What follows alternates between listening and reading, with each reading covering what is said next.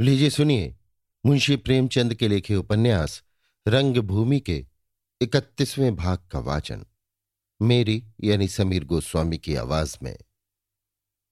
भैरों के घर से लौटकर सूरदास अपनी झोपड़ी में आकर सोचने लगा, क्या करूँ? किस ऐसा दयागिरी आ गए और बोले, सूरदास, आज तो लोग तुम्हारे ऊपर बहुत गर्म हो रहे हैं। कहते हैं इसे घमंड हो गया है। तुम इस माया जाल में क्या पड़े हो? क्यों नहीं मेरे साथ कहीं तीर्थ यात्रा करने चलते? सूरदास, यही तो मैं भी सोच रहा हूँ। चलो तो मैं भी निकल पड़ू। दयागिरी, हाँ चलो, तब तक मैं भी मंदिर का कुछ ठिकाना कर लू। यहाँ कोई नहीं जो मेरे पीछे दिया बत्ती तक कर दे। भोग भाग लगाना तो दूर रहा। सूरदास, तुम्हें मंदिर से कभी छुट्टी न मिलेगी। दयागिरी भाई ये भी तो नहीं होता कि मंदिर को यो निराधार छोड़कर चला जाऊँ। फिर न जाने कब लौटूं।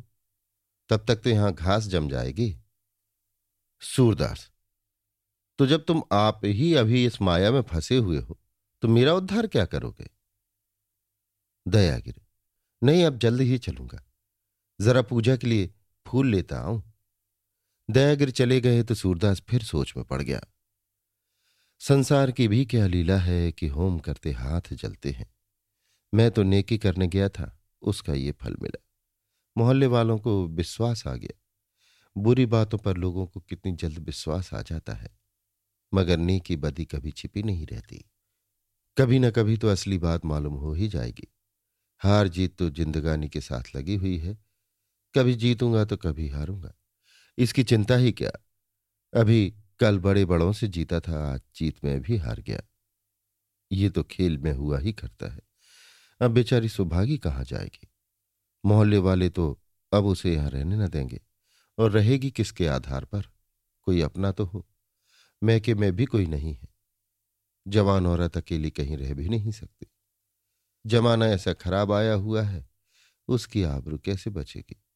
भैरों को कितना चाहती है। समझती थी कि मैं उसे मारने गया हूँ। उसे सावधान रहने के लिए कितना ज़ोर दे रही थी। वो तो इतना प्रेम करती है और भैरों का कभी मुँह ही सीधा नहीं होता। अभाग्नि है और क्या?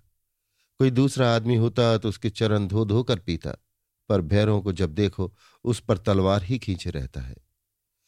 मैं कहीं चला गया तो उसका कोई पुछत्तर भी ना रहेगा। मोहल्ले के लोग उसकी छीछा लेदर होते देखेंगे और हंसेंगे। कहीं ना कहीं डूब मरेगी, कहाँ तक संतोष करेगी?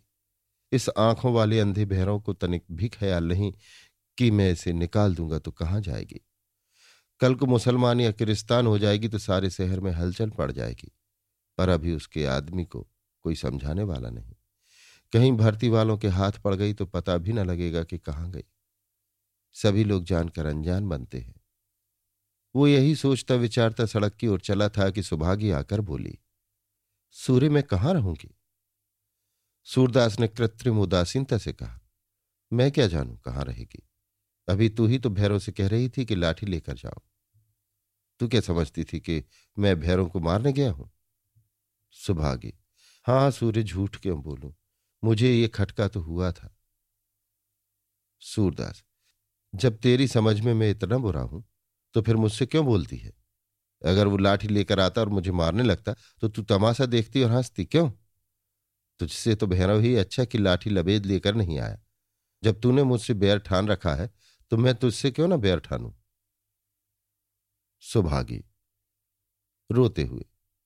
सूर्य, तुम भी ऐसा कहोगे तो यहाँ कौन है जिसकी आड़ में मैं छिन भर भी बैठूं? उसने अभी मारा है, मगर पेट नहीं भरा। कह रहा है कि जाकर पुलिस को लिखा देता। मेरे कपड़े लत्ते सब बाहर फेंक दिए हैं। इस झोपड़ी के सिवा अब मुझे और कहीं शरण नहीं। सूरदास। मुझे भी अपने साथ मोहल्ले से निकलवाएगी क्या? सुभागी, तुम जहाँ जाओगे, मैं भी तुम्हारे साथ चलूँगी। सूरदास, तब तो तू मुझे कहीं मुँह दिखाने लायक न रखेगी। सब यही कहेंगे कि अंधा उसे बहका कर ले गया। सुभागी, तुम तो बदनामी से बच जाओगे, लेकिन मेरी आबरू कैसे बचेगी? है कोई मोहल्ले में ऐसा, जो किसी की इज़्ज़त आबरू जाते देखे तो उसकी बाह पकड़ ले। यहाँ तो एक टुकड़ा रोटी भी मांगू तो ना मिले। तुम्हारे सेवा अब मेरा और कोई नहीं है। पहले मैं तुम्हें आदमी समझती थी, अब देवता समझती हूँ। चाहो तो रहने दो, नहीं तो कह दो। कहीं मुँह में कालिख लगाकर जा मरूं। सूरदास ने देर तक चिंता में मग्न रहने के बाद कहा, सुभागी, तू आप समझदार है जैसा जी में आए कर मुझे तेरा खिलाना पहनाना भारी नहीं है। अभी शहर में इतना मान है कि जिसके द्वार पर खड़ा हो जाऊँगा, वो ना ही ना करेगा। लेकिन मेरा मन कहता है कि तेरे यहाँ रहने से हमारा कल्याण ना होगा। हम दोनों ही बदनाम हो जाएँगे। मैं तुझे अपनी बहन समझता हूँ, लेकिन अंधा संसार तो किसी की नीयत नहीं देखता। अभी तूने देखा लोग कैसी कैसी बातें करते हैं। पहले भी गाली उठ चुकी है। अब तू खुल्लम खुल्ला मेरे घर में रहेगी, तब तो अनरथ ही हो जाएगा। लोग गर्दन काटने पर उतारू हो जाएँगे। बता क्या करूँ? सुभागी, जो चाहे करो, पर मैं तुम्हें छोड़कर कहीं न जाऊँगी। सूरदास। यही तेरी मर्ज़ी है तो यही सही। मैं तो सोच रहा था कहीं चला जाऊँ। ना आँखों देखूँगा, ना पीर होगी। लेकिन तेरी विपद देखकर अब जाने की इच्छा नहीं होती। आह पड़ी रहे। जैसी कुछ सिर पर आएगी, देखी जाएगी। तुझे मजदार में छोड़ देने से बदनाम होना अच्छा है। ये कहकर सूरदास भीख मांगने चला गया। सुभागी झोपड़ी में आ बैठी। देखा तो उस मुख्तसर घर की मुख्तसर गृहस्थी इधर उधर फैली पड़ी थी। कहीं लुटिया औंधी पड़ी थी, कहीं घड़े लुढ़के हुए थे। महीनों से अंदर की सफ़ाई न हुई थी। ज़मीन पर मनोधूल बैठी हुई थी। फूस के छप्पर में मकड़ियों ने जाली लगा लिए थे। एक चिड़िया का घोंसला भी बन गया था।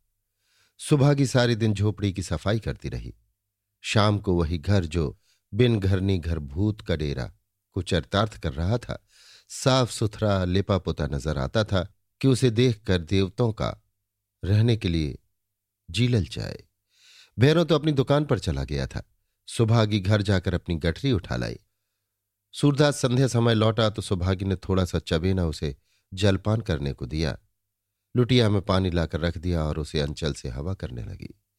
सूरदास को अपने जीवन में कभी ये सुख और शांति न नसीब हुई थी। गृहस्थी के दुर्लभ आनंद का उसे पहली बार अनुभव हुआ। दिन भर सड़क के किनारे लू और लपट में जलने के बाद ये सुख उसे स्वर्गोपम जान पड़ा। एक क्षण के लिए उसके मन में एक नई इच्छा अंकुरित हो आई। सोचने लगा, मैं कितना अभागा हूँ। काश ये मेरी स्त्री होती तो कितने आनंद से जीवन व्यतीत होता। अब तो भैरव ने इसे घर से निकाल ही दिया। मैं रख लूँ तो इसमें कौन सी बुराई है? इससे कहूँ कैसे? न जाने अपने दिल में क्या सोचे। मैं अंधा हूँ तो क्या आदमी नहीं हूँ? बुरा तो न मानेगी। मुझसे इसे प्रेम न होता तो मेरी इतनी सेवा क्यों करती? मनुष्य मात्र को, जीवन मात्र को प्रेम की लालसा रहती है। भोगलिप्सी प्राणियों में ये वासना का प्रकट रूप है। सरल हृदय दीन प्राणियों में शांति भोग का। सुभागी ने सूरदास की पोटली खोली तो उसमें गेहूँ का आटा निकला। थोड़ा सा चावल, कुछ चने और तीन आने पैसे। सुभागी बनिए के यहाँ से दाल लाई और रोटियाँ बनाकर सूरदास को भोजन करने को बुलाया। सूरदास, मिठुआ कहाँ है? सुभागी, क्या जानू कहीं खेलता होगा? दिन में एक बार पानी पीने आया था, मुझे देखकर चला गया। सूरदास, तुझसे शर्माता होगा, देख मैं उसे बुलाए लाता हूँ। ये कहकर सूरदास बाहर जाकर मिठुआ को पुकारने लगा। मिठुआ और दिन जब जी चाहता था, घर में जाकर दाना निकाल लाता भुनवा कर खाता। आज सारे दिन भूखों मरा। इस वक्त मंदिर में प्रसाद के लालच में बैठा हुआ था। आवाज़ सुनते ही दौड़ा। दोनों खाने बैठे। सुभागी ने सूरदास के सामने चावल और रोटियाँ रख दी और मिठुआ के सामने सिर्फ़ चावल।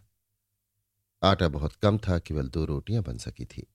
सूरदास ने कहा मिट्ठू और रोटी लोगे? मिट्ठू मुझे तो रोटी मिली ही नहीं।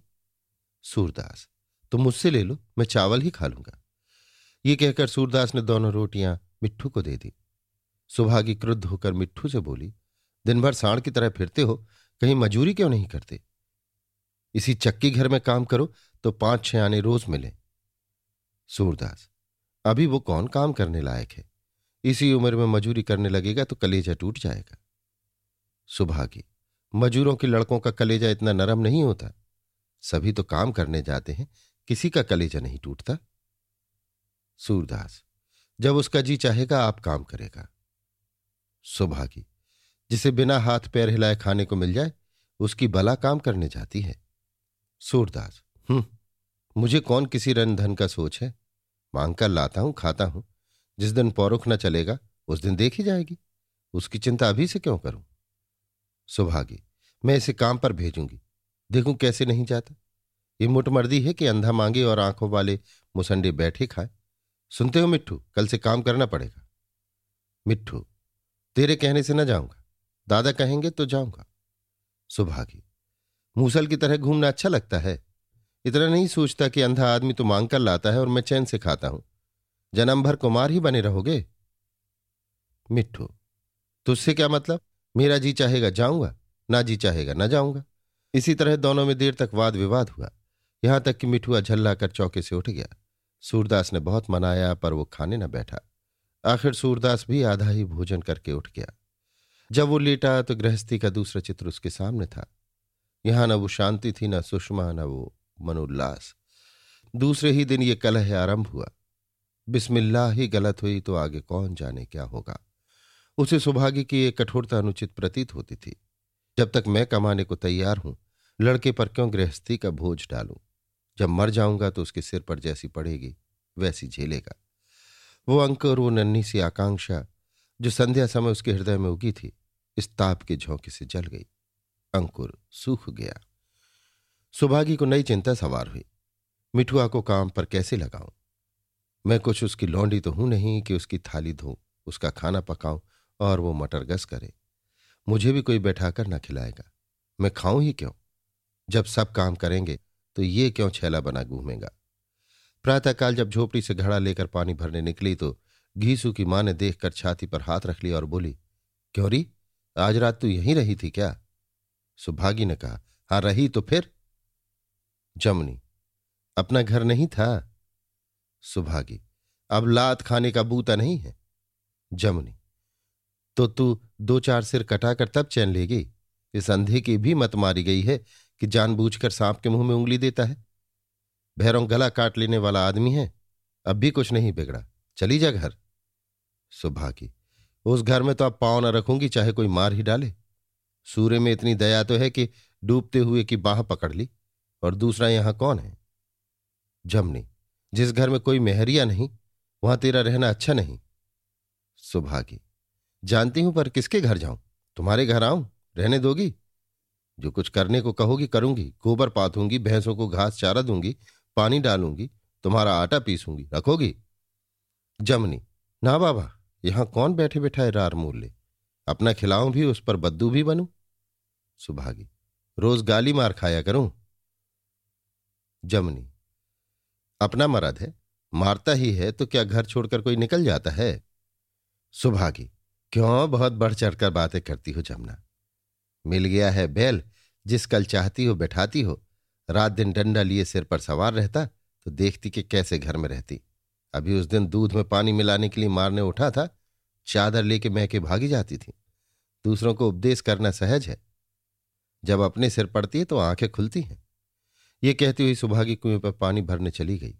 वहाँ भी उसने टीकाकारों को ऐसा ही अक्खड़ जवाब दिया। पानी लाकर बर्तन धोए, चौका लगाया और सूरदास को सड़क पर पहुँचाने चली गई। अब तक वो लाठी से टटोलता हुआ अकेले ही चला जाता था। लेकिन सुभागी से ये न देखा गया। अंधा आदमी कहीं गिर पड़े तो लड़के ही दिख करते हैं। मैं बैठी ही तो हूँ। उससे फिर किसी ने कुछ न पूछा। ये स्थिर हो गया कि सूरदास ने उसे घर डाल लिया। अब व्यंग निंदा उपहास की गुंजाइश न थी। हाँ, सूरदास सबकी नज़रों में गिर गया। लोग कहते, रुपए न लौटा देता तो क्या करता? डरता होगा कि सुभागी एक दिन भैरों से कह ही देगी, मैं पहले ही से क्यों ना चौकन्ना हो जाऊँ? मगर सौभागी क्यों अपने घर से रुपए उड़ा ले गई? वाह, इसमें आश्चर्य की कौन सी बात है? भैरों से रुपए पैसे नहीं देता। माल किंतु बुढ़िया है। सोचा होगा रुपए उड़ा लूँ। मेरे पास कुछ पूंजी तो हो जाएगी। अपने पास कहाँ? कौन जाने? तो उन्होंने पहले ही से साठ गांठ रही हो। सूर्य को भला आदमी समझकर उसके पास रखा ही हो। या सूरदास ने रुपये उठवा लिए हो? फिर लौटा आया हो कि इस तरह मेरा भरम बना रहेगा। अंधे पेट के बड़े गहरे होते हैं इन्हें बड़ी दूर की सूझती है। इस भांति कई दिनों तक गद्देबाजियाँ हुआ की परंतु लोगों में किसी विषय पर बहुत दिनों तक आलोचना करने रहने की आदत नहीं होती। न उन्हें इतना अवकाश होता है कि इन बातों में सिर खपाए, न इतनी बुद्धि ही कि इन गुत्थियों को सुलझाए। मनुष्य स्वभावतः क्रियाशील होते हैं, उनमें विवेचन शक्ति कहाँ? सुभागी से बोलने चालने, उसके साथ उठने बैठने में किसी को आपत्ति न रही। न कोई उससे कुछ पूछता, न आवाज़ें कसता। हाँ सूरदास की मान प्रतिष्ठा गायब हो गई। पहले मोहल्ले भर में उसकी धाक थी। लोगों का उसकी हैसियत से कहीं अधिक उस पर विश्वास था। उसका नाम अदब के साथ लिया जाता था। अब उसकी गणना भी सामान्य मनुष्यों में होने लगी। कोई विशेषता न रही। किंतु भैरों के हृदय में सदे हुए कांटा खटका करता था। वो किसी भांति सजीव अपमान का बदला लेना चाहता था। दुकान पर बहुत कम जाता। अफसरों से शिकायत भी की गई कि ये ठेकेदार दुकान नहीं खोलता। ताड़ी सेवियों को निराश होकर जाना पड़ता है। मादक वस्तु विभाग के कर्मचारियों ने भैरों को निकाल देने की धमकी भी दी, पर उसने कहा, मुझे दुकान का डर नहीं। आप लोग जिसे चाहे रख लें। पर वहाँ कोई दूसरा पास ही न मिला, और अफसरों ने एक दुकान टूट जाने के भय से कोई सख्ती करना उचित न समझा। धीरे धीरे भैरों को सूरदास ही से नहीं, मोहल्ले भर से अदावत हो गई।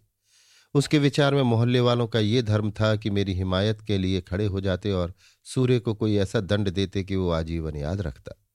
ऐसे मोहल्ले में कोई क्या रहे जहाँ न्याय और अन्याय एक ही भाव बिकता हो? कुकर्मियों से कोई बोलता ही नहीं। सूरदास अकड़ता हुआ चला जाता है। ये चुड़ैल आँखों में काजल लगाए फिरा करती है। कोई इन दोनों के मुँह में कालिख नहीं लगाता। ऐसे गाँव में तो आग लगा देनी चाहिए। मगर किसी कारण उसकी क्रियात्मक शक्ति शिथिल पड़ गई थी। वो मार्ग में सौभागी को देख लेता तो कतरा कर निकल जाता। सूरदास को देखता तो ओठ चबा कर रह जाता। वार करने की हिम्मत न होती। वो अब कभी मंदिर में भजन गाने न जाता। मेलों तमाशों से भी उसे अरुचि हो गई। नशे का चस्का आप ही आप छूट गया। अपमान की तीव्र वेदना निरंतर होती रहती। उसने सोचा था, सुभागी मुँह में कालिक लगाकर कहीं निकल जाएगी। मेरे कलंक का दाग मिट जाएगा। मगर वो अभी तक, वहाँ उसकी छाती पर मूंग ही नहीं दल रही थी, बल्कि उसी पुरुष के साथ विलास कर रही थी, जो उसका प्रतिद्वंदी था। सबसे बढ़कर दुख इस बात का था कि मोहल्ले के लोग उन दोनों के साथ पहले ही का सा व्यवहार करते थे। कोई उन्हें न रगेदता था, न लताड़ता था। उसे अपना अपमान सामने बैठा मुँह चढ़ाता हुआ मालूम होता था। अब उसे गाली गलौच से तस्कीन न हो सकती थी। वो इस फ़िक्र में था कि इन दोनों का काम तमाम कर दूँ। इस तरह मारूं कि एड़ियाँ रगड़ रगड़ कर मरे। पानी की बूंद भी न मिले। लेकिन अकेला आदमी क्या कर सकता है? चारों ओर निगाह दौड़ा था, पर कहीं से कोई सहायता मिलने की आशा न दिखाई देती। मोहल्ले में ऐसे जीवट का कोई आदमी न था। सोचते सोचते उसे ख्याल आया कि अंधे ने चतारी के राजा साहब को बहुत बदनाम किया था। कारखाने वाले साहब को भी बदनाम करता फिरता था। इन्हीं लोगों से चलकर फरियाद करूँ। अंधे से दिल में तो दोनों खार खाते ही होंगे। छोटे के मुँह लगना अपनी मर्यादा के विरुद्ध समझकर चुप रह गए होंगे। मैं जो सामने खड़ा हो जाऊँगा तो मेरी आड़ से वे ज़रूर निशाना मारेंगे। बड़े आदमी हैं, वहाँ तक पहुँचना मुश्किल है, लेकिन जो कहीं मेरी पहुँच हो गई और उन्होंने मेरी सुन ली तो फिर इन बचा की ऐसी खबर लेंगे कि सारा अंधापन निकल जाएगा। अंधेपन के सिवाय यहाँ और रखा ही क्या था? कई दिनों तक वो इसी हैस बैस में पड़ा रहा कि उन लोगों के पास कैसे पहुंचूं। जाने की हिम्मत न पड़ती थी। कहीं उल्टी मुझी को मार बैठे, निकलवा दें तो और भी भद्द हो। आखिर एक दिन दिल मज़बूत करके वो राजा साहब के मकान पर गया और साइस के द्वार पर जाकर खड़ा हो गया। साइस ने देखा तो कर्कश कंठ से बोला, कौन हो? यहाँ क्या उचक्कों की तरह झाँक रहे हो? भैरव ने बड़ी दीनता से कहा, भैया, डांटो मत, गरीब दुखी आदमी हूँ। साइस, गरीब दुखियारे हो तो किसी सेठ साहूकार के घर जाते यहाँ क्या रखा है? भैरव, गरीब हूँ लेकिन भिकमंगा नहीं हूँ। इज़्ज़त आबरू सभी की होती है। तुम्हारी बिरादरी में कोई किसी की बहू बेटी लेकर निकल जाए तो क्या उसे पंचायत यूँ ही छोड़ देगी? कुछ ना कुछ दंड देगी ही। पंचायत ना देगी तो अदालत कचहरी से तो कुछ होगा। साइस जात का चमार था, जहाँ ऐसी दुर्घटनाएँ आए दिन होती रहती हैं, और बिरादरी को उनकी बदौलत नशा पानी का सामान हाथ आता रहता है। उसके घर में नित्य यही चर्चा रहती थी, और इन बातों में उसे जितनी दिलचस्पी थी, उतनी और किसी बात से न हो सकती थी। बोला, आओ बैठो, चिलम पियो। कौन भाई हो? भैरव। पास ही हूँ, यही पाड़ेपुर में रहता हूँ। वो साइस के पास जा बैठा और दोनों में सायम सायम बातें होने लगीं। मानो वहाँ कोई कान लगाए उनकी बातें सुन रहा हो। भैरव ने अपना संपूर्ण वृत्तांत सुनाया और कमर से एक रुपया निकालकर साइस के हाथ में रखता हुआ बोला, भाई, कोई ऐसी जुगत निकालो कि राजा साहब के कानों में ये बात पड़ जाए। फिर तो मैं अपना सब हाल आप ही कह डालूँगा। तुम्हारी दया से बोलने चालने में ऐसा बुद्धू नहीं हूँ। दरोगा से तो कभी डरा ही नहीं। साइस को रौप मुद्रा के दर्शन हुए तो मगन हो गया। आज सवेरे सवेरे अच्छी बोहनी हुई। बोला, मैं राजा साहब से तुम्हारी इतला कराए देता हूँ। बुलाहट होगी तो चले जाना। राजा साहब को घमंड तो छू ही नहीं गया, मगर देखना बहुत देर न लगाना, नहीं तो मालिक चिढ़ जाएँगे। बस जो कुछ कहना हो साफ़ साफ़ कह डालना। बड़े आदमियों को बातचीत करने की फुर्सत नहीं रहती। मेरी तरह थोड़े ही हैं कि दिन भर बैठे गप्पे लड़ाया करें। ये कहकर वो चला गया। राजा साहब इस वक्त बाल बनवा रहे थे, जो उनका नित्य का नियम था। साइस ने पहुंचकर सलाम किया। राजा, क्या कहते हो? मेरे पास तलब के लिए मत आया करो। साइस नहीं, हुजूर तलब के लिए नहीं आया था। वो जो सूरदास पांडेपुर में रहता है। राजा अच्छा वो दुष्ट अंधा साइस। हाँ हुजूर, वो एक औरत को निकाल ले गया है। राजा अच्छा उसे तो लोग कहते हैं, बड़ा भला आदमी है। अब ये स्वांग रचने लगा। साइस हाँ हुजूर, उसका आदमी फरियाद करने आया है। हुक्म हो तो लाऊं? राजा साहब ने सिर हिलाकर अनुमति दी और एक क्षण में भैरों दबकता हुआ आकर खड़ा हो गया। राजा, तुम्हारी औरत है? भैरों हाँ हुजूर, अभी कुछ दिन पहले तो मेरी ही थी। राजा, पहले से कुछ आमद रफ्त थी? भैरव होगी सरकार मुझे मालूम नहीं। राजा, लेकर कहाँ चला गया? भैरव कहीं गया नहीं सरकार, अपने घर में है। राजा, बड़ा ढीठ है। गाँव वाले कुछ नहीं बोलते? भैरव कोई नहीं बोलता हुजूर। राजा, औरत को मारते बहुत हो। भैरव सरकार औरत से भूल चूक होती है तो कौन नहीं मारता? राजा, बहुत मारते हो कि कम? भैरव, हुजूर क्रोध में ये विचार कहाँ रहता है? राजा, कैसी औरत है, सुंदर? भैरव, हाँ हुजूर, देखने सुनने में बुरी नहीं है। राजा, समझ में नहीं आता सुंदर स्त्री ने अंधे को क्यों पसंद किया? ऐसा तो नहीं हुआ कि तुमने दाल में नमक ज़्यादा हो जाने पर स्त्री को मारकर निकाल दिया हो और अंधे ने रख लिया हो? भैरव सरकार औरत मेरे रुपए चुराकर सूरदास को दे आई। सवेरे सूरदास रुपए लौटा गया। मैंने चकमा देकर पूछा तो उसने चोर को भी बता दिया। इस बात पर मारता ना तो क्या करता? राजा, और कुछ हो, अंधा है दिल का साफ़। भैरव, हुजूर नियत का अच्छा नहीं। यद्यपि महेंद्र कुमार बहुत न्यायशील थे और अपने कुत्सुत मनोविचारों को प्रकट करने में बहुत सावधान रहते थे ख्याति प्रिय मनुष्य को प्रायः अपनी वाणी पर पूर्ण अधिकार होता है, पर वो सूरदास से इतने जले हुए थे, उसके हाथों इतनी मानसिक यातनाएँ पाई थी, कि इस समय अपने भावों को गुप्त न रख सके। बोले, अजी, उसने मुझे यहाँ इतना बदनाम किया कि घर से बाहर निकलना मुश्किल हो गया। क्लार्क साहब ने जरा उसे मुँह क्या लगा लिया कि सिर चढ़ गया? यो मैं किसी गरीब को सताना नहीं चाहता, लेकिन यह भी नहीं देख सकता कि वो भले आदमियों के बाल नोचे। इजलास तो मेरा ही है तुम उस पर दावा कर दो। गवाह मिल जाएँगे ना? भैरव, हुजूर सारा मोहल्ला जानता है। राजा, सबों को पेश करो। यहाँ लोग उसके भक्त हो गए हैं। समझते हैं वो कोई ऋषि है। मैं उसकी कलई खोल देना चाहता हूँ। इतने दिनों बाद ये अवसर मेरे हाथ आया है। मैंने अगर अब तक किसी से नीचा देखा तो इसी अंधे से। उस पर ना पुलिस का ज़ोर था, ना अदालत का। उसकी दीनता और दुर्बलता उसका कवच बनी हुई थी। ये मुकदमा उसके लिए गहरा गड्ढा होगा, जिसमें से वो निकल न सकेगा। मुझे उसकी ओर से शंका थी, पर एक बार जहाँ पर्दा खुला कि मैं निश्चिंत हुआ, विष के दांत टूट जाने पर सांप से कौन डरता है? हो सके तो जल्दी ही ये मुकदमा दायर करो। किसी बड़े आदमी को रोते देखकर हमें उससे स्नेह हो जाता है। उसे प्रभुत्व से मंडित देखकर हम थोड़ी देर के लिए भूल जाते हैं कि वो भी मनुष्य है। हम उसे साधारण मानवीय दुर्बलताओं से रहित समझते हैं। वो हमारे लिए एक कुतूहल का विषय होता है। वो न जाने क्या खाता होगा, न जाने क्या पीता होगा, न जाने क्या सोचता होगा। उसके दिल में सदैव ऊँचे ऊँचे विचार आते होंगे। छोटी छोटी बातों की ओर तो उसका ध्यान ही न जाता होगा। कुतूहल का परिष्कृत रूप ही आदर है। भैरों को राजा साहब के सम्मुख जाते हुए भय लगता था। लेकिन अब उसे ज्ञात हुआ कि ये भी हम ही जैसे मनुष्य हैं। मानो उसे आज एक नई बात मालूम हुई। जरा बेधड़क होकर बोला, हुजूर है तो अंधा, लेकिन बड़ा घमंडी है। अपने आगे तो किसी को समझता ही नहीं। मोहल्ले वाले जरा सूरदास सूरदास कह देते हैं तो बस फूल उठता है। समझता है संसार में जो कुछ हूँ, मैं ही हूँ। हुजूर उसकी ऐसी सजा करते हैं कि चक्की पीसते पीसते दिन जाए। तब उसकी सेखी किरकिरी होगी। राजा साहब ने त्योरी बदली। देखा ये गंवार अब ज़्यादा बहकने लगा। बोले अच्छा अब जाओ। भैरव दिल में समझ रहा था, मैंने राजा साहब को अपनी मुट्ठी में कर लिया। अगर उसे चले जाने का हुक्म न मिला होता तो एक क्षण में उसका हुजूर आप हो जाता। संध्या तक उसकी बातों का ताता न टूटता, वो न जाने कितनी झूठी बातें गढ़ता। परनिंदा का मनुष्य की जिह्वा पर कभी इतना प्रभुत्व नहीं होता, जितना संपन्न पुरुषों के सम्मुख।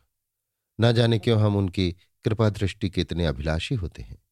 हम ऐसे मनुष्यों पर भी जिनसे हमारा लेश मात्र भी वैमनस्य नहीं है, कटाक्ष करने लगते हैं।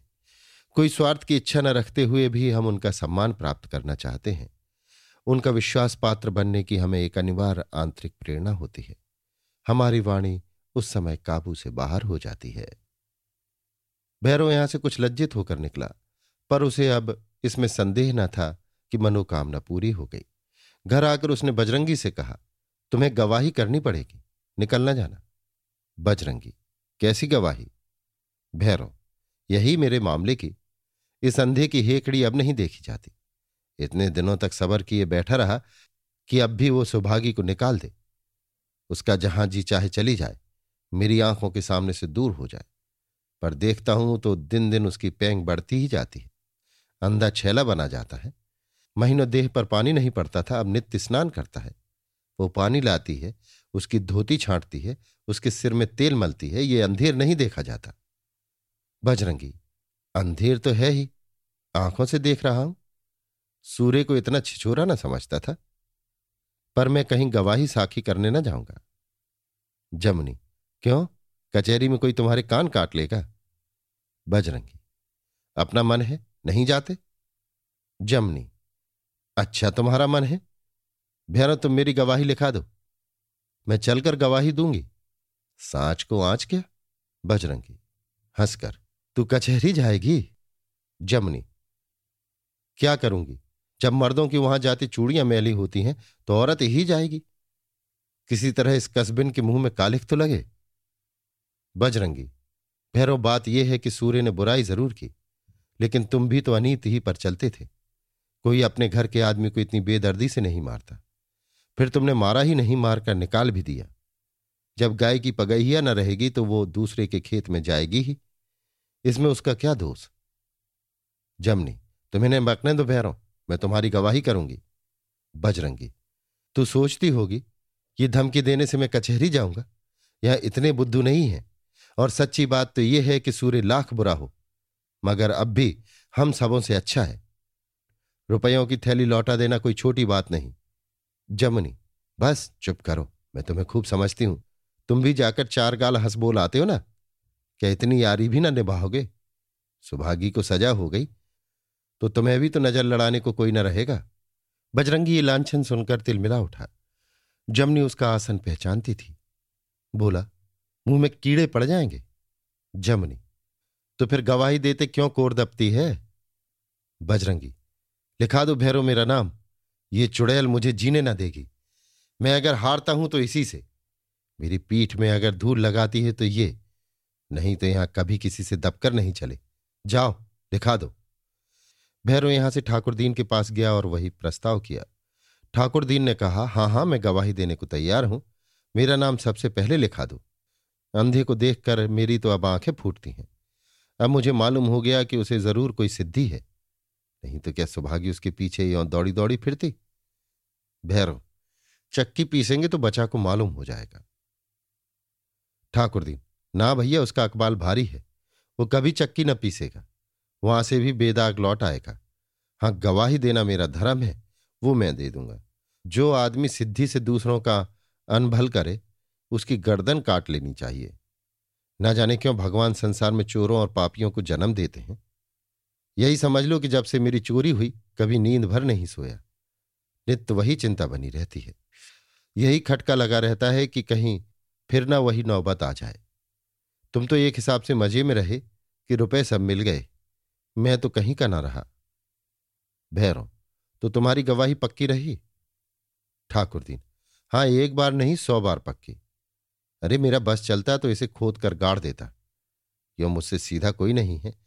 लेकिन दुष्टों के हक में मुझसे टेढ़ा भी कोई नहीं है। इनको सजा दिलाने के लिए मैं झूठी गवाही देने को भी तैयार हूँ। मुझे तो अचरज होता है कि संधि को क्या हो गया? कहाँ तो धर्म कर्म का इतना विचार, इतना परोपकार, इतना सदाचार और कहाँ ये कुकर्म? भैरव यहाँ से जगधर के पास गया, जो अभी खोचा बेचकर लौटा था और धोती लेकर नहाने जा रहा था। भैरव, तुम भी मेरे गवाह हो ना? जगधर तुम एक नाहक सूर्य पर मुकदमा चला रहे हो। सूरा निरपराध है। भैरव, कसम खाओगे? जगधर, हाँ, जो कसम कहो खा लू। तुमने सुभागी को अपने घर से निकाल दिया। सूर्य ने उसे अपने घर में जगह दे दी। नहीं तो अब तक वो न जाने किस घाट लगी होती। जवान औरत है, सुंदर है, उसके सैकड़ों गाहक हैं। सूर्य ने तो उसके साथ नेकी की कि उसे कहीं बहकने न दिया। अगर तुम फिर उसे घर में लाकर रखना चाहो और वो उसे आने ना दे तुमसे लड़ने पर तैयार हो जाए, तब मैं कहूँगा कि उसका कसूर है। मैंने अपने कानों से उसे सुभागी को समझाते सुना है। वो आती ही नहीं तो बेचारा क्या करे? भैरव समझ गया कि ये एक लोटे जल से प्रसन्न हो जाने वाला देवता नहीं। इसे कुछ भेंट करनी पड़ेगी। उसकी लोभी प्रकृति से वो परिचित था। बोला, भाई, मामला इज़्ज़त का है। ऐसी उड़न घाइयाँ ना बताओ। पड़ोसी का हक बहुत कुछ होता है। पर मैं तुमसे बाहर नहीं हूँ। जो कुछ दस बीस कहो, हाजिर है, पर गवाही तुम्हें देनी पड़ेगी। जगधर भैरव मैं बहुत नीच हूँ, लेकिन इतना नीच नहीं कि जान सुनकर किसी भले आदमी को बेकसूर फंसाऊं। भैरव ने बिगड़कर कहा तो क्या तुम समझते हो कि तुम्हारे ही नाम खुदाई लग गई है? जिस बात को सारा गाँव कहेगा, उसे एक तुम ना कहोगे तो क्या बिगड़ जाएगा? टिड्डी के रोके आंधी नहीं रुक सकती? जगधर तो भाई उसे पीस कर पी जाओ।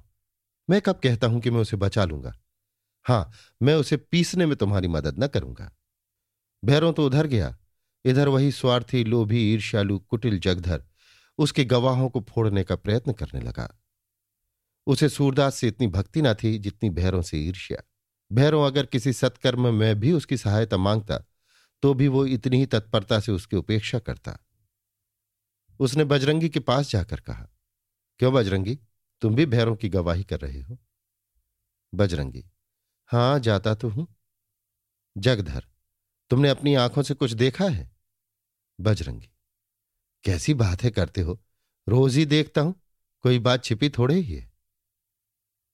जगधर, क्या देखते हो? यही ना कि सुभागी सूरदास के झोपड़े में रहती है। अगर कोई एक अनाथ औरत का पालन करे तो बुराई है। अंधे आदमी के जीवट का बखान तो ना करोगे कि जो काम किसी से ना हो सका, वो उसने कर दिखाया। उल्टे उससे और बैर साधते हो। जानते हो? सूरत उसे घर से निकाल देगा तो उसकी क्या गत होगी? मोहल्ले की आबरू पुतली घर के मजदूरों के हाथ बिकेगी। देख लेना। मेरा कहना मानो, गवाही साकी के फेर में ना पड़ो। भलाई के बदले बुराई हो जाएगी। भैरों तो सुभागी से इसलिए जल रहा है कि उसने उसके चुराए हुए रुपए सूरदास को क्यों लौटा दिए? बस, सारी जलन इसी की है। हम बिना जाने बूझे क्यों किसी की बुराई करें? हाँ, गवाही देने ही जाते हो तो पहले खूब पता लगा लो कि दोनों कैसे रहते हैं।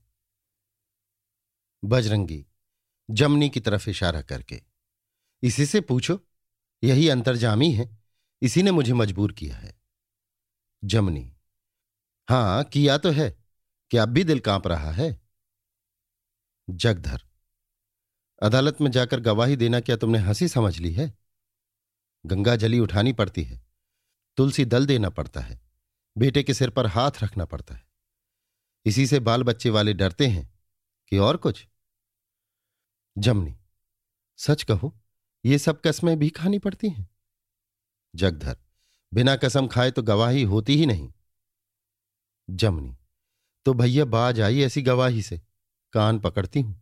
चूल्हे में जाए सूरा और भाड़ में जाए भैरव। कोई बुरे दिन काम ना आएगा। तुम रहने दो। बजरंगी, सूरदास को लड़कपन से देख रहे हैं। ऐसी आदत तो उसमें ना थी। जगधर, ना थी, ना है और ना होगी। उसकी बड़ाई नहीं करता, पर उसे लाख रुपए भी दो तो बुराई में हाथ न डालेगा। कोई दूसरा होता तो गया हुआ धन पाकर चुपके से रख लेता। किसी को कानो कान खबर भी ना होती। नहीं तो जाकर सब रुपए दे आया। उसकी सफ़ाई तो इतने ही से हो जाती है। बजरंगी को तोड़कर जगधर ने ठाकुर दीन को घेरा। पूजा करके भोजन करने जा रहा था। जगधर की आवाज़ सुनकर बोला, बैठो, खाना खाकर आता हूँ। जगधर, मेरी बात सुन लो तो खाने बैठो। खाना कहीं भागा नहीं जाता है। तुम भी भैरों की गवाही देने जा रहे हो? ठाकुर दीन हाँ, जाता हूँ। भैरों ने ना कहा होता तो आप ही जाता। मुझसे ये अनीत नहीं देखी जाती। जमाना दूसरा है। नहीं नवाबी होती तो ऐसे आदमी का सिर काट लिया जाता। किसी की बहू बेटी को निकाल ले जाना कोई हँसी ठट्टा है? जगधर, जान पड़ता है। देवताओं की पूजा करते करते तुम भी अंतर्जामी हो गए हो। पूछता हूँ किस बात की गवाही दोगे? ठाकुर दीन कोई लुकी छिपी बात है? सारा देश जानता है। जगधर, सूरदास बड़ा गबरू जवान है। इसी से सुंदरी का मन उस पर लोटपोट गया होगा। या उसके घर रुपए पैसे, गहने जेवर के ढेर लगे हुए हैं। इसी से औरत लोभ में पड़ गई होगी। भगवान को देखा नहीं, लेकिन अकल से तो पहचानते हो। आखिर क्या देखकर सुभागी ने भैरों को छोड़ दिया और सूर्य के घर पड़ गई? ठाकुर दीन, कोई किसी के मन की बात क्या जाने? और औरत के मन की बात तो भगवान भी नहीं जानते। देवता लोग तक उससे त्राह त्राह करते हैं। जगधर अच्छा तो जाओ। मगर ये कह देता हूँ कि इसका फल भोगना पड़ेगा। किसी गरीब पर झूठा अपराध लगाने से बड़ा दूसरा पाप नहीं होता। ठाकुर दीन, झूठा अपराध है। जगधर, झूठा है, सरासर झूठा। रत्ती भर भी सच नहीं। बेकस की वो हाय पड़ेगी कि जिंदगानी भर याद करोगे। जो आदमी अपना गया हुआ धन पाकर लौटा दे, वो इतना नीच नहीं हो सकता। ठाकुर दीन, हंसकर, यही तो अंधे की चाल है। कैसी दूर की सूझी है कि जो सुने चक्कर में आ जाए। जगधर, मैंने जता दिया, आगे तुम जानो, तुम्हारा काम जाने। रखोगे सुभागी को अपने घर में? मैं उसे सूर्य के घर से लेवाए लाता हूँ। अगर फिर कभी सूर्य को उससे बातें करते देखना तो जो चाहना, सो करना। रखोगे? ठाकुर दीन, मैं क्यों रखने लगा? जगधर तो अगर शिवजी ने संसार भर का बिस माथे चढ़ा लिया तो क्या बुरा किया? जिसके लिए कहीं ठिकाना नहीं था उसे सूर्य ने अपने घर में जगह दी। इस नेकी की उसे ये सजा मिलनी चाहिए। यही न्याय है। अगर तुम लोगों के दबाव में आकर सूर्य ने सुभागी को घर से निकाल दिया और उसकी आबरू बिगड़ी तो उसका पाप तुम्हारे सिर भी पड़ेगा, याद रखना। ठाकुर दीन देव भीरू आत्मा था, दुविधा में पड़ गया। जगधर ने आसन पहचाना। इसी ढंग की दो चार बातें और की। आखिर ठाकुर दीन गवाही देने से इनकार करने लगा। जगधर की ईर्ष्या किसी साधु के उपदेश का काम कर गई। संध्या होते होते भैरों को मालूम हो गया कि मोहल्ले में कोई गवाह न मिलेगा। दांत पीस कर रह गया। चिराग जल रहे थे। बाज़ार की और दुकानें बंद हो रही थी। ताड़ी की दुकान खोलने का समय आ रहा था। गाहक जमा होते जाते थे। बुढ़िया चिखौने के लिए मटर के दाल मोट और चटपटे पकौड़े बना रही थी और भैरों द्वार पर बैठा हुआ जगधर को, मोहल्ले वालों को और सारे संसार को चौपालियाँ सुना रहा था। सबके सब नामर्दे हैं, आँख के अंधे, जब ही ये दुर्दशा हो रही है। कहते हैं, सूखा क्यों पड़ता है, प्लेग क्यों आता है, हैजा क्यों फैलता है? जहाँ ऐसे ऐसे बेईमान, पापी, दुष्ट बसेंगे, वहाँ और होगा ही क्या? भगवान इस देश को गारत क्यों नहीं कर देते? यही अचरज है। खैर, जिंदगानी है तो हम और जगधर इसी जगह रहते हैं, देखी जाएगी। क्रोध के आवेश में अपनी नेकियाँ बहुत याद आती हैं। भैरव उन उपकारों का वर्णन करने लगा, जो उसने जगधर के साथ किए थे। इसकी घरवाली मर रही थी, किसी ने बता दिया, ताजी ताड़ी पिए तो बच जाए। मुँह अंधेरे पेड़ पर चढ़ता था और ताजी ताड़ी उतार कर उसे पिलाता था। कोई पाँच रुपए भी देता तो उतने सवेरे पेड़ पर न चढ़ता। मठ को ताड़ी पिला दी होगी। तमाकू पीना होता है तो यहीं आता है। रुपए पैसे का काम लगता है तो मैं ही काम आता हूँ। और मेरे साथ ये घाट जमाना ही ऐसा है। जगधर का घर मिला हुआ था। ये सब सुन रहा था और मुँह ना खोलता था। वो सामने से वार करने में नहीं, पीछे से वार करने में कुशल था। इतने में मिल का एक मिस्त्री नीम आस्तीन पहने, कोयले ही का सा रंग हाथ में हथौड़ा लिए चमरौधा जूता डटे आकर बोला, चलते हो दुकान पर, किसी झंझट में पड़े रहोगे। देर हो रही है, अभी साहब के बंगले पर जाना है। भैरव, अजी जाओ, तुम्हें दुकान की पड़ी हुई है। यहाँ ऐसा जी जल रहा है कि गाँव में आग लगा दूँ। मिस्त्री, क्या है क्या? किस बात पर बिगड़ रहे हो? मैं भी सुनूं। भैरव ने संक्षिप्त रूप से सारी कथा सुना दी और गाँव वालों की कायरता और असज्जनता का दुखड़ा रोने लगा। मिस्त्री, गाँव वालों को मारो गोली, तुम्हें कितने गवाह चाहिए? जितने गवाह कहो, दे दूँ। एक, दो, दस, बीस। भले आदमी पहले ही क्यों ना कहा? आज ही ठीक ठाक किए देता हूँ। बस, सबों को भर भर पेट पिला देना। भैरों की बाछें खिल गई। बोला, ताड़ी कौन सी बात है? दुकान तुम्हारी है, जितनी चाहो पियो, पर जरा मौत बर गवाह दिलाना। मिस्त्री, अजी कहो तो बाबू लोगों को हाजिर कर दूँ। बस ऐसी पिला देना कि सब यहीं से गिरते हुए घर पहुँचे। भैरव, अजी कहो तो इतनी पिला दूँ कि दो चार लाशें उठ जाएँ। यो बातें करते हुए दोनों दुकान पहुँचे।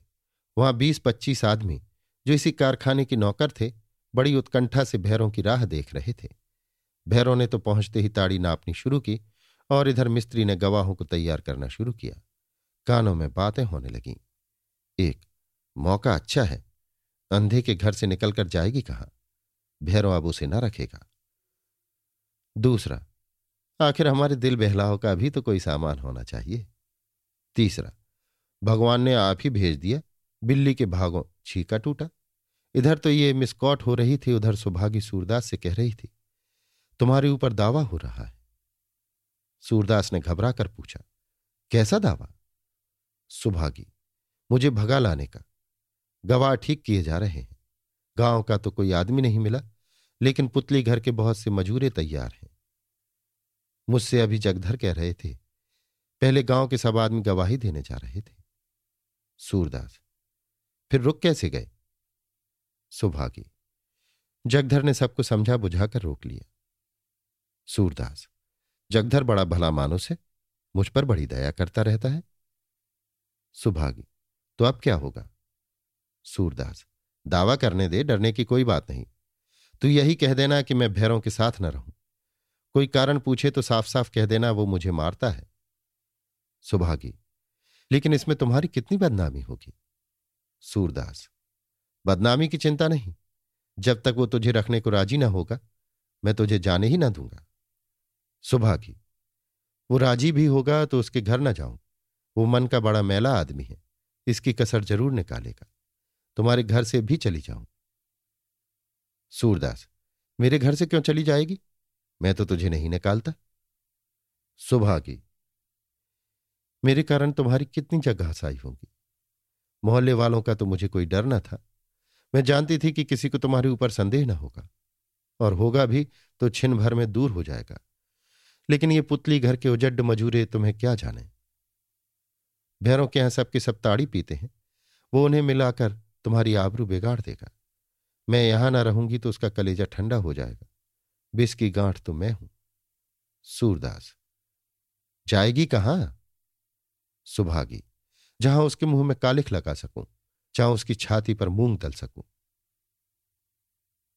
सूरदास, उसके मुँह में कालिख लगेगी तो मेरे मुँह में पहले ही ना लग जाएगी। तू मेरी बहन ही तो है। सुभागी, नहीं, मैं तुम्हारी कोई नहीं हूँ। मुझे बहन बेटी न बनाओ। सूरदास, मैं कहे देता हूँ, इस घर से ना जाना। सुभागी। मैं अब तुम्हारे साथ रहकर तुम्हें बदनाम ना करूँगी। सूरदास, मुझे बदनामी कबूल है, लेकिन जब तक ये ना मालूम हो जाए कि तू कहाँ जाएगी, तब तक मैं तुझे जाने ही ना दूँगा। भैरव ने रात तो किसी तरह काटी, प्रातःकाल कचहरी दौड़ा। वहाँ अभी द्वार बंद थे, मेहतर झाड़ू लगा रहे थे। अतः वो एक वृक्ष के नीचे ध्यान लगाकर बैठ गया। नौ बजे से अमले बस्ते बगल में दबाए, आने लगे और भैरव दौड़ दौड़ कर उन्हें सलाम करने लगा। ग्यारह बजे राजा साहब इजलास पर आए और भैरों ने मुहर्र से लिखाकर अपना इस्तगासा दायर कर दिया। संध्या समय घर आया तो बफलने लगा। अब देखता हूँ कौन माई का लाल इनकी हिमायत करता है। दोनों के मुँह में कालिख लगवाकर यहाँ से न निकाल दिया तो बाप का नहीं। पाँचवें दिन सूरदास और सुभागी के नाम सम्मन आ गया। तारीख पड़ गई। ज्यो ज्यो पेशी का दिन निकट आता था, सुभागी के होश उड़े जाते थे। बार बार सूरदास से उलझती, तुम ही ये सब करा रहे हो? अपनी मिट्टी खराब कर रहे हो और अपने साथ मुझे भी घसीट रहे हो। मुझे चली जाने दिया होता तो कोई तुमसे क्यों बैर ठानता?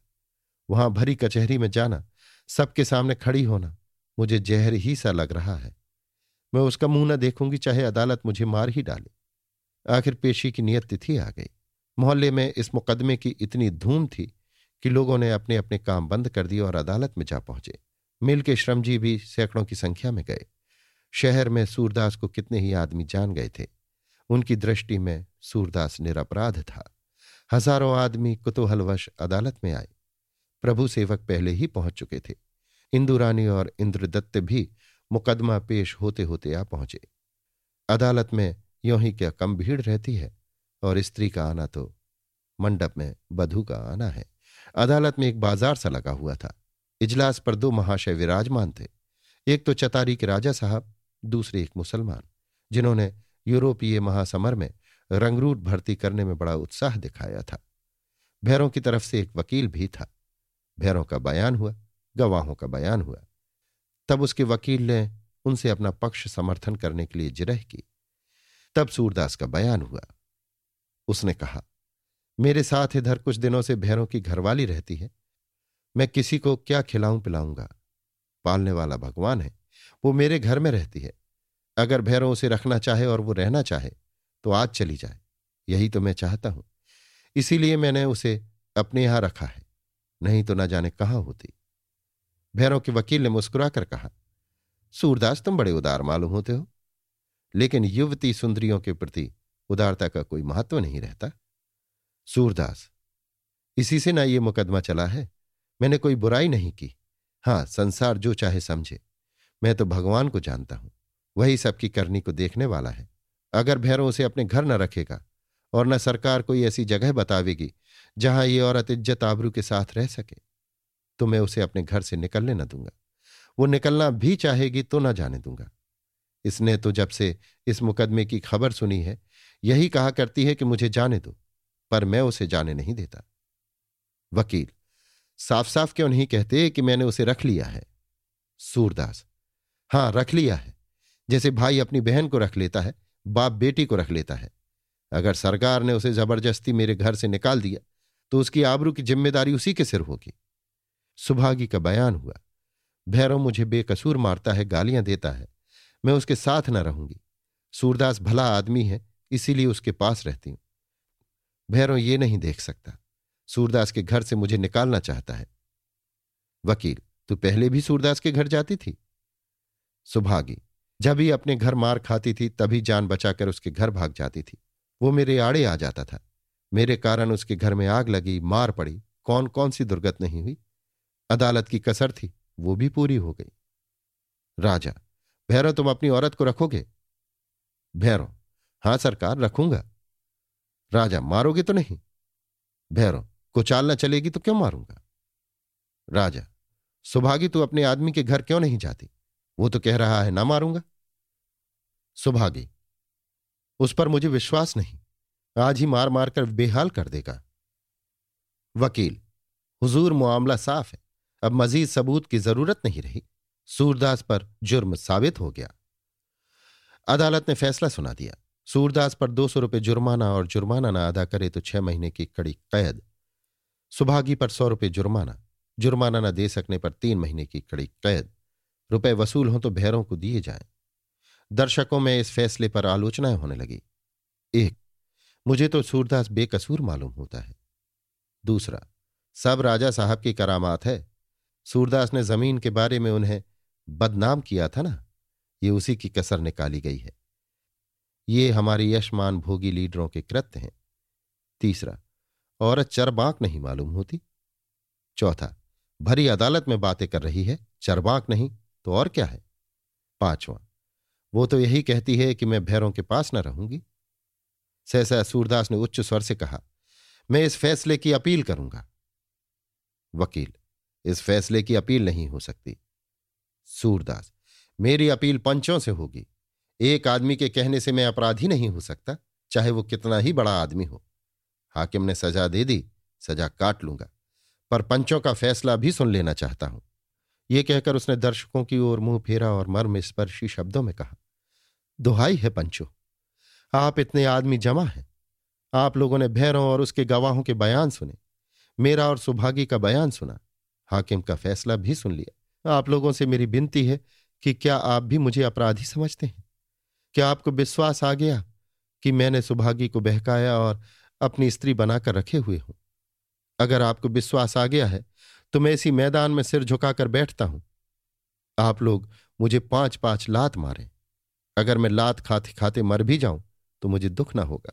ऐसे पापी का यही दंड है। कैद से क्या होगा? और अगर आपकी समझ में बेकसूर हूँ तो पुकार कर कह दीजिए। हम तुझे निरपराध समझते हैं। फिर मैं कड़ी से कड़ी कैद भी हंसकर काट लूँगा। अदालत के कमरे में सन्नाटा छा गया। राजा साहब, वकील, अमले, दर्शक सबके सब चकित हो गए। किसी को होश न रहा कि इस समय क्या करना चाहिए।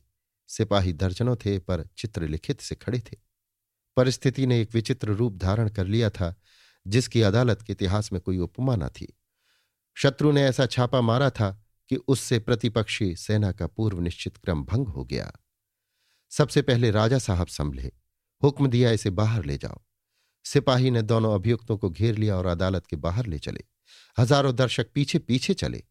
कुछ दूर चलकर सूरदास ज़मीन पर बैठ गया और बोला, मैं पंचों का हुक्म सुनकर तभी आगे जाऊँगा। अदालत के बाहर, अदालत की मर्यादा भंग होने का भय न था। कई हज़ार कंठों से ध्वनि उठी, तुम बेकसूर हो, हम सब तुम्हें बेकसूर समझते हैं। इंद्रदत्त, अदालत बेईमान है। कई हज़ार आवाजों ने दोहराया, हाँ, अदालत बेईमान है। इंद्रदत्त। अदालत नहीं है, दीनों की बलिवेदी है। कई हज़ार कंठों से प्रतिध्वनि निकली। अमीरों के हाथ में अत्याचार का यंत्र है। चौकीदारों ने देखा प्रतिक्षण, भीड़ बढ़ती और लोग उत्तेजित होते जाते हैं। तो लपक कर एक बग्घी वाले को पकड़ा और दोनों को उसमें बिठा कर ले चले। लोगों ने कुछ दूर तक तो गाड़ी का पीछा किया। उसके बाद अपने अपने घर लौट गए। इधर भैरव अपने गवाहों के साथ घर चला तो राह में अदालत के अर्दली ने घेरा। उसे दो रुपए निकाल कर दिए। दुकान में पहुँचते ही मटके खुल गए और ताड़ी के दौड़ चलने लगे। बुढ़िया पकौड़ियाँ और पूरियाँ पकाने लगी। एक बोला, भैरों, ये बात ठीक नहीं। तुम भी बैठो, पियो और पिलाओ। हम तुम बद बद कर पिए। दूसरा, आज इतनी पीऊँगा कि चाहे यहीं ढेर हो जाऊँ। भैरव ये कुल्हड़ भर भर क्या देते हो? हाड़ी ही बढ़ा दो। भैरों, अजी मटके में मुँह डाल दो। हाड़ी कुल्हड़ की क्या बिसात है? आज मुद्दई का सिर नीचा हुआ है। तीसरा दोनों हिरासत में पड़े रो रहे होंगे। मगर भाई सूरदास को सजा हो गई तो क्या? वो है बेकसूर। भैरव आ गए तुम उसी के धोखे में। इसी स्वांग की तो वो रोटी खाता है। देखो, बात की बात में कैसा हज़ारों आदमियों का मन फेर दिया। चौथा, उसे किसी देवता का इष्ट है। भैरव इष्ट तो तब जाने कि जेहल से निकल आए। पहला, मैं बदकर कहता हूँ वो कल ज़रूर जेहल से निकल आएगा। दूसरा बुढ़िया पकौड़ियाँ ला। तीसरा, अबे बहुत ना पी, नहीं मर जाएगा। है कोई घर पर रोने वाला? चौथा, कुछ गाना हो? उतारो ढोल मजीरा। सबों ने ढोल मजीरा संभाला और खड़े होकर गाने लगे। छत्तीसी क्या नैन झमकावे। थोड़ी देर में एक बुढ़ा मिस्त्री उठकर नाचने लगा। बुढ़िया से अब न रहा गया। उसने भी घूंघट निकाल लिया और नाचने लगी। शूद्रों में नृत्य और गान स्वाभाविक गुण है। सीखने की ज़रूरत नहीं। बुढ़ा और बुढ़िया दोनों अश्लील भाव से कमर हिला हिलाकर थिरकने लगे। उनके अंगों की चपलता आश्चर्यजनक थी। भैरों, मोहल्ले वाले समझते थे मुझे गवाह ही न मिलेंगे। ए, सब गीदड़ हैं, गीदड़। भैरों, चलो जरा सबों के मुँह में कालिख लगा आए। सबके सब चिल्ला उठे। हाँ हाँ नाच होता चले। एक क्षण में जुलूस चला। सबके सब नाचते, गाते, ढोल पीटते ऊल जुलूल बकते, हूहा करते, लड़खड़ाते हुए चले। पहले बजरंगी का घर मिला। यहाँ सब रुक गए और गाया, ग्वालिन की गैया हिरानी तब दूध मिलावे पानी। रात ज़्यादा भीग चुकी थी, बजरंगी के द्वार बंद थे। लोग यहाँ से ठाकुरदीन के द्वार पर पहुँचे और गाया, तमोलिन के नैना रसीले यारों से नज़र मिलावे। ठाकुरदीन भोजन कर रहा था, पर डर के मारे बाहर न निकला। जुलूस आगे बढ़ा तो सूरदास की झोपड़ी मिली। भैरव बोला, बस यहीं डट जाओ। ढोल ढीली पड़ गई। सैको सैको झोपड़े में से फूस ले लो। एक आदमी ने थोड़ा सा फूस निकाला, दूसरे ने और ज़्यादा निकाला। तीसरे ने एक बोझ खींच लिया। फिर क्या था, नशे की सनक मशहूर ही है। एक ने जलता हुआ फूस झोपड़ी पर डाल दिया और बोला, होली है होली है। कई आदमियों ने कहा, होली है होली है। भैरों, यारो, ये तुम लोगों ने बुरा किया। भाग चलो, नहीं तो धर लिए जाओगे। भय नशे में भी हमारा पीछा नहीं छोड़ता। सबके सब भागे। उधर ज्वाला प्रचंड हुई तो मोहल्ले के लोग दौड़ पड़े। लेकिन फूस की आग किसके वश की थी? झोपड़ा जल रहा था और लोग बड़े दुख और क्रोध की बातें कर रहे थे। ठाकुर दीन, मैं तो भोजन पर बैठा, तभी सबों को आते देखा। बजरंगी, ऐसा जी चाहता है कि जाकर भैरों को मारते मारते बेदम कर जगधर जब तक एक दफे अच्छी तरह मार न खाएगा, इसके सिर से भूत ना उतरेगा। बजरंगी हाँ अब यही होगा। घिसुआ जरा लाठी तो निकाल ला। आज दो चार खून हो जाएँगे, तभी आग बुझेगी। जमनी, तुम्हें क्या पड़ी है? चलकर लेटो। जो जैसा करेगा उसका फल आप भगवान से पाएगा। बजरंगी, भगवान चाहे फल दे या ना दें, पर मैं तो अब नहीं मानता, जैसे देह में आग लगी हुई है। जगधर, आग लगने की बात ही है, ऐसे पापी का तो सिर काट लेना भी पाप नहीं है। ठाकुर दीन जगधर आग पर तेल छिड़कना अच्छी बात नहीं। अगर तुमको भैरों से बैर है तो आप जाकर उसे क्यों नहीं ललकारते? दूसरों को क्यों उकसाते हो? यही चाहते हो कि ये दोनों लड़ मरे और मैं तमाशा देखूँ? हो बड़े नीच। जगधर, अगर कोई बात कहना उकसाना है तो लो, चुप रहूँगा। ठाकुर दीन, हाँ, चुप रहना ही अच्छा है। तुम भी जाकर सो बजरंगी। भगवान आप पापी को दंड देंगे। उन्होंने तो रावण जैसे प्रतापी को ना छोड़ा। ये किस खेत की मूली है? ये अंधेर उनसे भी ना देखा जाएगा। बजरंगी, मारे घमंड के पागल हो गया है। चलो जगधर, जरा इन सबों से दो दो बातें कर ले। जगधर, ना भैया मुझे साथ ना ले जाओ। कौन जाने वहाँ मारपीट हो जाए तो सारा इल्ज़ाम मेरे सिर जाए कि इसी ने लड़ा दिया। मैं तो आप झगड़ों से कोसों दूर रहता हूँ। इतने में मिठुआ दौड़ा हुआ आया। बजरंगी ने पूछा, कहाँ सोया था रे? मिट्ठू पंडा जी की दालान में तो। अरे, ये तो मेरी झोपड़ी चल रही। किसने आग लगाई? ठाकुर दीन इतनी देर में जागे हो। सुन नहीं रहे हो, गाना बजाना हो रहा है। मिट्ठू भैरों ने लगाई क्या? अच्छा बचा, समझूँगा। जब लोग अपने अपने घर लौट गए तो मिठुआ धीरे धीरे भैरों की दुकान की तरफ़ गया। महफिल उठ चुकी थी, अंधेरा छाया हुआ था। जाड़े की रात पत्ता तक न खड़कता था। दुकान के द्वार पर उपले जल रहे थे। ताड़ी खानों में आग कभी नहीं बुझती। पारसी पुरोहित भी इतनी सावधानी से आग की रक्षा न करता होगा। मिठुआ ने एक जलता हुआ उपला उठाया और दुकान के छप्पर पर फेंक दिया। छप्पर में आग लग गई तो मिठुआ बकटुट भागा और पंडा जी की दालान में मुँह ढांप कर सो रहा। मानो उसे कुछ खबर ही नहीं। जरा देर में ज्वाला प्रचंड हुई। सारा मोहल्ला आलोकित हो गया। चिड़ियाँ वृक्षों पर से उड़ उड़कर भागने लगी। पेड़ों की डालें हिलने लगीं। तालाब का पानी सुनहरा हो गया और बांसों की गाठें ज़ोर ज़ोर से चिटकने लगी। आध घंटे तक लंका दहन होता रहा, पर यह सारा शोर वन्य रोदन के सदृश था। दुकान बस्ती से हटकर थी। भैरव नशे में बेसुध पड़ा था। बुढ़िया नाचते नाचते थक गई थी, और कौन था जो इस वक्त आग बुझाने जाता? अग्नि ने निर्विघ्न अपना काम समाप्त किया। मटके टूट गए, ताड़ी बह गई। जब जरा आग ठंडी हुई तो कई कुत्तों ने आकर वहाँ विश्राम किया। प्रातःकाल भैरव उठा तो दुकान सामने न दिखाई दी। दुकान और उसके घर के बीच में दो फरलांग का अंतर था, पर कोई वृक्ष न होने के कारण दुकान साफ़ नज़र आती थी। उसे विस्मय हुआ, दुकान कहाँ गई? जरा और आगे बढ़ा तो राख का ढेर दिखाई दिया। पाँव तले से मिट्टी निकल गई, दौड़ा। दुकान में ताड़ी के सिवा बिक्री के रुपए भी थे। ढोल मंजीरा भी वहीं रखा रहता था। प्रत्येक वस्तु जलकर राख हो गई। मोहल्ले के लोग उधर तालाब में मुँह हाथ धोने जाया करते थे। सब आ पहुँचे। दुकान सड़क पर थी। पथिक भी खड़े हो गए। मेला लग गया। भैरों ने रोकर कहा, मैं तो मिट्टी में मिल गया। ठाकुर दीन, भगवान की लीला है। उधर वो तमाशा दिखाया, इधर ये तमाशा दिखाया। धन हो महाराज। बजरंगी, किसी मिस्त्री की शरारत होगी? क्यों भैरों? किसी से अदावत तो नहीं थी? भैरव अदावत सारे मोहल्ले से है, किससे नहीं? मैं जानता हूँ जिसकी ये बदमाशी है। बंधवा ना दिया तो कहना, अभी एक को लिया है, अब दूसरे की पारी है। जगधर दूर ही से आनंद ले रहा था। निकट न आया कि कहीं भैरव कुछ कहना बैठे तो बात बढ़ जाए।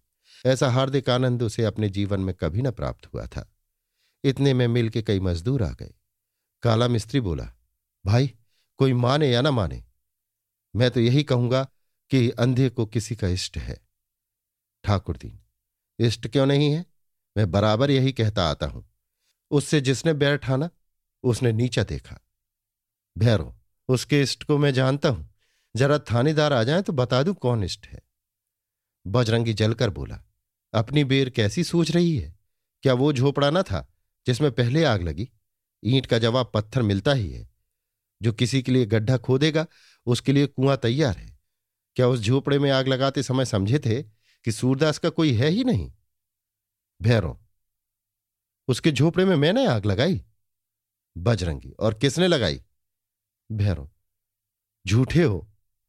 ठाकुर दीन भैरव, क्यों सीना जोरी करते हो? तुमने लगाई या तुम्हारे किसी यार ने लगाई, एक ही बात है। भगवान ने उसका बदला चुका दिया तो रोते क्यों हो? भैरव, सब किसी से समझूँगा?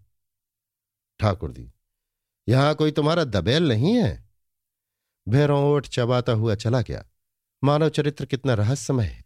हम दूसरों का अहित करते हुए जरा भी नहीं झिझकते। किंतु जब दूसरों के हाथों हमें कोई हानि पहुँचती है तो हमारा खून खोलने लगता है। अभी आप सुन रहे थे मुंशी प्रेमचंद के लिखे उपन्यास रंगभूमि के इकतीसवें भाग का वाचन, मेरी यानी समीर गोस्वामी की आवाज़ में।